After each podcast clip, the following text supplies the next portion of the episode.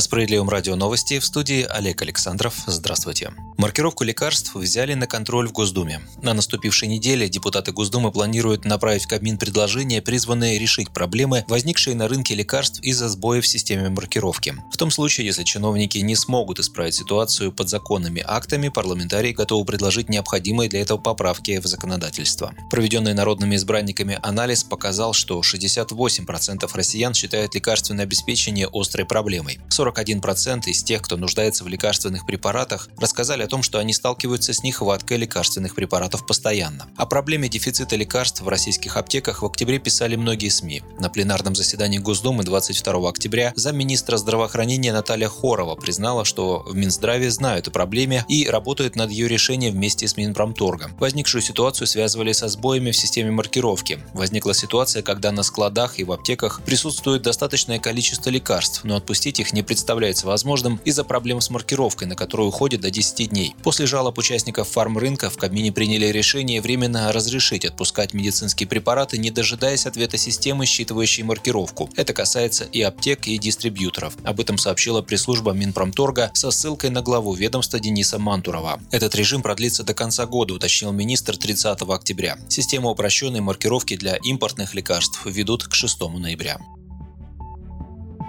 Жители регионов Крайнего Севера смогут перенести льготы на проезд к месту отдыха, которыми из-за эпидемии коронавируса они не воспользовались в этом году на 2021 год. Правительство поддержало такое предложение депутатов фракции СР в Госдуме. Напомним, в мае этого года депутаты фракции «Справедливой России» внесли в Нижнюю палату парламента законопроект, касающийся льгот на проезд к месту отдыха для жителей регионов Крайнего Севера. Один раз в два года северяне могут воспользоваться правом получения бесплатного проезда и провоза багажа к месту отдыха. Поскольку из-за пандемии коронавируса и последовавших в этом году ограничений многие участники программы не смогли ею воспользоваться, справедливоросы предложили предоставить им возможность вместо 2020 получить бесплатный билет в 2021 году. Мы направили законопроект на отзыв правительства и в конце октября получили любопытный ответ, рассказал глава «Справедливой России» Сергей Миронов. В правительстве приняли специальные постановления, и проблема переноса срока действия бесплатных билетов с этого на следующий год была решена, отметил Миронов.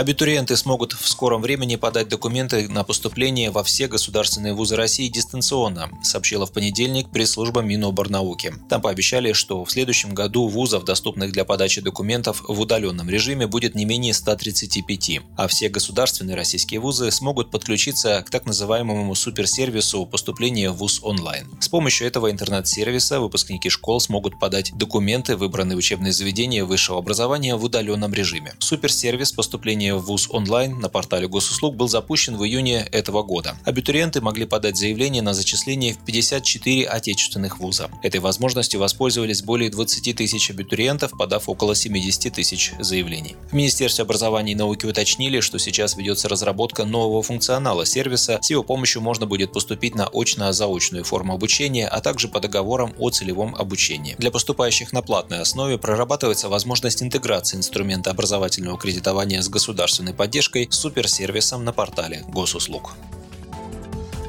Госдума до конца года может принять законопроект, разрешающий изымать детей из семьи по решению суда в течение 24 часов, если существует угроза их жизнью и здоровью. Первое чтение документа пройдено уже в ноябре. Его поддерживает правительство, но критически настроена общественная палата, где депутатам предлагают создать комиссию по доработке документа. Также с просьбой не принимать его в таком виде к спикеру Госдумы Вячеславу Володину обратился патриарх московский всея Руси Кирилл. Думские фракции оценивают законопроект неоднозначно. Справедливая Россия России считают, что, во-первых, общество может не понять эту инициативу, а во-вторых, предложенные меры избыточны. Первый зампред фракции сэр Михаил Емельянов подчеркнул, что ситуации могут быть разными. Спешить и за 24 часа отбирать у родителей ребенка – это слишком, сказал он и призвал коллег по парламенту работать на укреплении семьи, исходя из базовых поправок в Конституцию. Поправки в Семейный кодекс в этом году предложила внести в Госдуму сенатор Елена Мизулина. Она считает необходимым ограничить в России процедуру внесудебного изъятия детей, разлучать ребенка с родителями допустимо только при их установленной вине и на основании решения суда о лишении родительских прав, настаивала Мизулина. Однако правительство и Совет по правам человека эту инициативу не поддержали.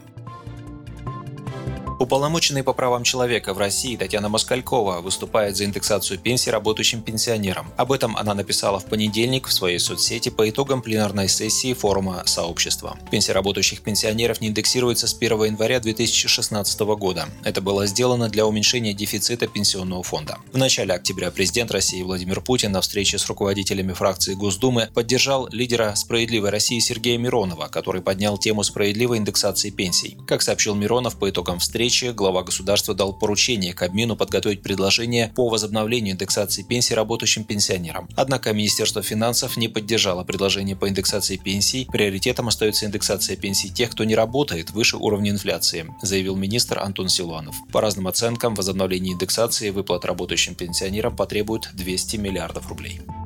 Вы слушали новости. Оставайтесь на Справедливом радио, будьте в курсе событий.